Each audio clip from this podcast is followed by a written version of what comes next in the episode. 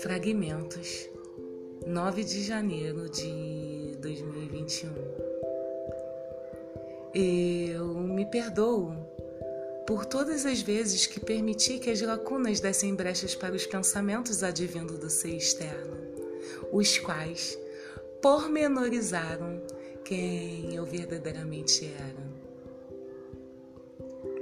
Eu me perdoo por não ter correspondido a um sentimento da mesma proporção em que uma pessoa ecoou a possibilidade de que factualmente eu poderia ter correspondido. Eu me perdoo por ter criado muros e barreiras, impedindo de chegar ao amor nutrido dentro de mim.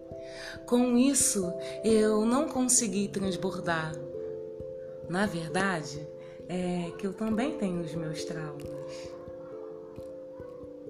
Eu me perdoo por ter havido uma necessidade imensa de recuar todas as vezes em que a vida exigia de mim um ato de coragem, mesmo que esse recuo tenha sido por medo ou autoproteção. Eu me perdoo por ter deixado que a tua voz falasse quem eu não sou de verdade. Quando eu trago tudo isso à tona, digo sobre a necessidade aprendida de demarcar a primeira pessoa do singular, seja para manter a minha integridade, seja para fazer valer quem realmente eu resolvi ser.